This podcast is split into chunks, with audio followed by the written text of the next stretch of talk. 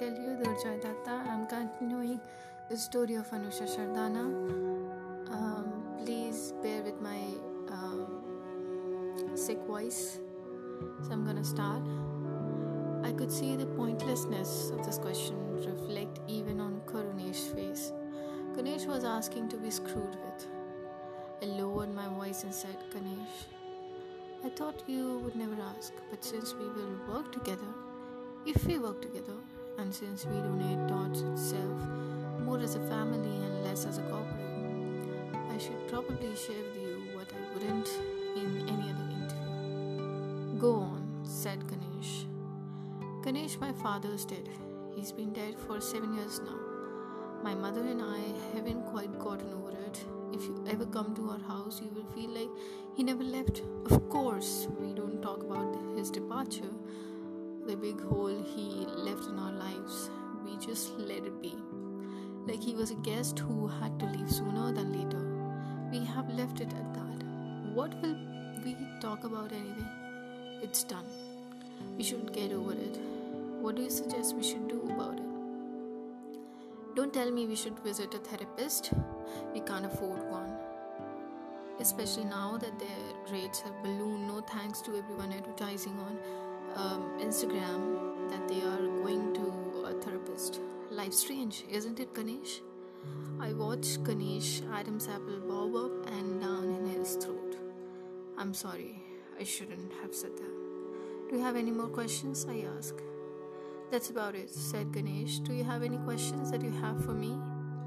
I just wanted to know if ethnic wear is allowed on Fridays, I asked. On my way, Vishwas, you were sleeping. I was jostling for space with annoying little shits in the bus when they called to tell me that I had been selected and would be needed in the office the next week. I was over the fucking moon. In my happiness, I even gave up my seat to the old man, who was pretending to be more tired than he was. I regretted it immediately when he stared at every woman who entered the bus. Why do I give them the chance to disappoint? It was a big day. At night, to celebrate, Mama and I ordered Chinese. We put out a plate of baba. The chow mein on his plate swam in soya sauce and chili vinegar, just like Baba used to like it. Years of smoking had numbed his taste bud. We watched Arjun Reddy on cable T V. Baba loved the sharp cuts and rapid-fire machine gun storytelling of Telugu movies. He didn't understand the language and often watched the movies on mute.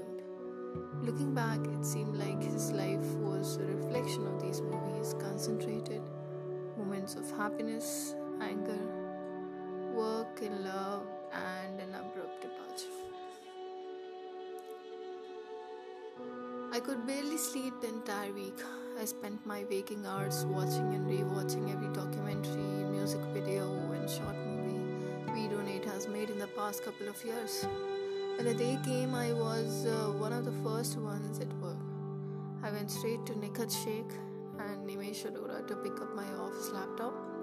Nikhat and Nimesh were amongst those handful of fools, including Karunesh, who is a bigger fool given that he was an I I Tian who had given up better jobs to be at ViDonate, all for the greater good. You're giving me this? I held up the Lenovo ThinkPad. Nikhat handed over to me, heavy as a boulder, with a design aesthetic of a brain. Is there a password, or do I need to sacrifice a lamb on this lamb? Then I, pres- I pretended then I pretended to drop the ancient sundial they called a laptop. The faces they made classic. Anusha, behind you, said Nimesh. That's Sarita Sharan, said Nikhat. Sarita Sharan, standing tall over all the troops she commanded, was calling me from the other side of the office. I had seen every one of her interviews. She was composed and sharp. The interview was a one usually fawning and bumbling. She looked older in person, more intimidating and very attractive. I felt a growing need to impress her, to be friends with her, to go to her house and cook her dinner, be in her books. Call her to my wedding, make sure the pani is soft for her. I hated to admit it, but I liked her. I still harbored suspicions that she siphoned money from the donations, of course. In my cabin, said Sarita. I followed her into her cabin, which was a mouse hole for someone bit like her at five foot six inches. I was used to being taller than the average girl around me, but sitting across the table from her, she towered over me. When she rested her elbows on the desk, the V's in her forearms snaked like an intricate, unplanned roadmap. I could make out in incredible detail the place where she, her shoulder muscle ended and her biceps began. A stern smile rested on her face, striking resemblance to the Night King. I have some great ideas, Sarita. I was looking around all the filmmakers, workers, and I was thinking. Sarita spoke as if I wasn't in the middle of my sentence. You're in the medical emergencies team. I have mailed you the guidelines and cases where we have registered impact. Go through them as soon as possible. I will find you someone to work with. You have to hit the ground running. There's no time to waste, she said. What? I'm here to work in entertainment. I'll be a bad fit in the medical. What made you reach that conclusion? She asked. I'm not the type. What I really wanted to say was that when I saw their medical campaigns, I could only think of fraud. twelve-year-old girl whose parents don't have a single rupee left needed rupee fifteen lakh for a liver transplant. Are you sure about that? Maybe they do uh, have a little tucked away in bank lockers. Where's the wedding jewelry? What if they are trying to cover this expense through donations while they have the money? That's how I looked at the word. That boy in the school uniform in the metro. Pretty sure he stole money from his father and sniffed glue. The auto driver definitely rapes his wife every night. The boy who I shared the lift with to ViDonate?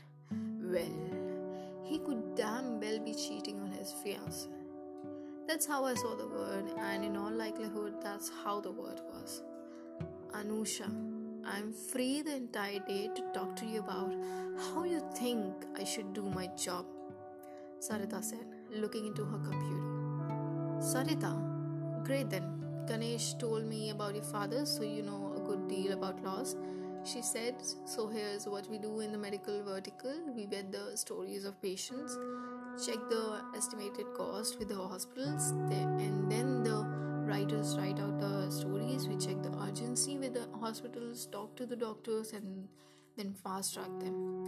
The urgent ones get promoted on our social media channels. Most of our donors are the ones who have donated before.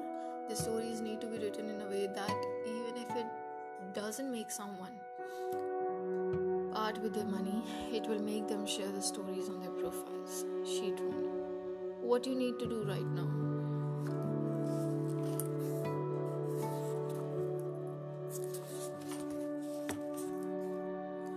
is to edit them and iron out the mistakes. We are all looking forward to your contribution here. Sarita, anyone can write these stories. I'm a writer, and I think Sarita squinted her eyes and my words tried her. She said with pursed lips, I started here as a writer for the medical team, so when you say anyone, you are talking about me, Anusha. I have saved more lives than I would have in a hospital. So don't tell me this is a talentless job. Now get out of the cabin and do the job you have assigned to. Fuck. I left her cabin, cabin.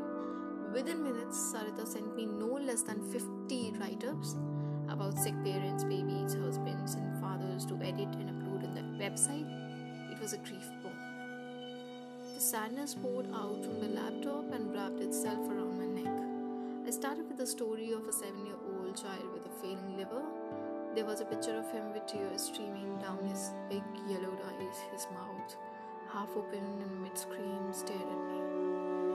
Mummy, will I live? Please save me, Mummy. Next. A father, a penniless auto driver, sat on the ground holding his crying daughter in his arms. The three-year-old just both her eyes to retinoblastoma, she needed artificial eyes and two rounds of chemotherapy. Everyone around me was unhappy I had a girl, but I was the happiest. I wanted her to fly, but now I just want her to live. Next, three-year-old bald wasting boy with a single parent needed money for his cancer treatment. He believed he got cancer because he drew on the wall. His mother loved his hair and now there was none. Ma, I promise I won't be naughty. Please take me out of this hospital. The stories were endless, each more terrible than the last. Why would anyone want to write and rewrite these? Drown themselves in this brackish slime of sadness. So that's all for today. We'll see you in the next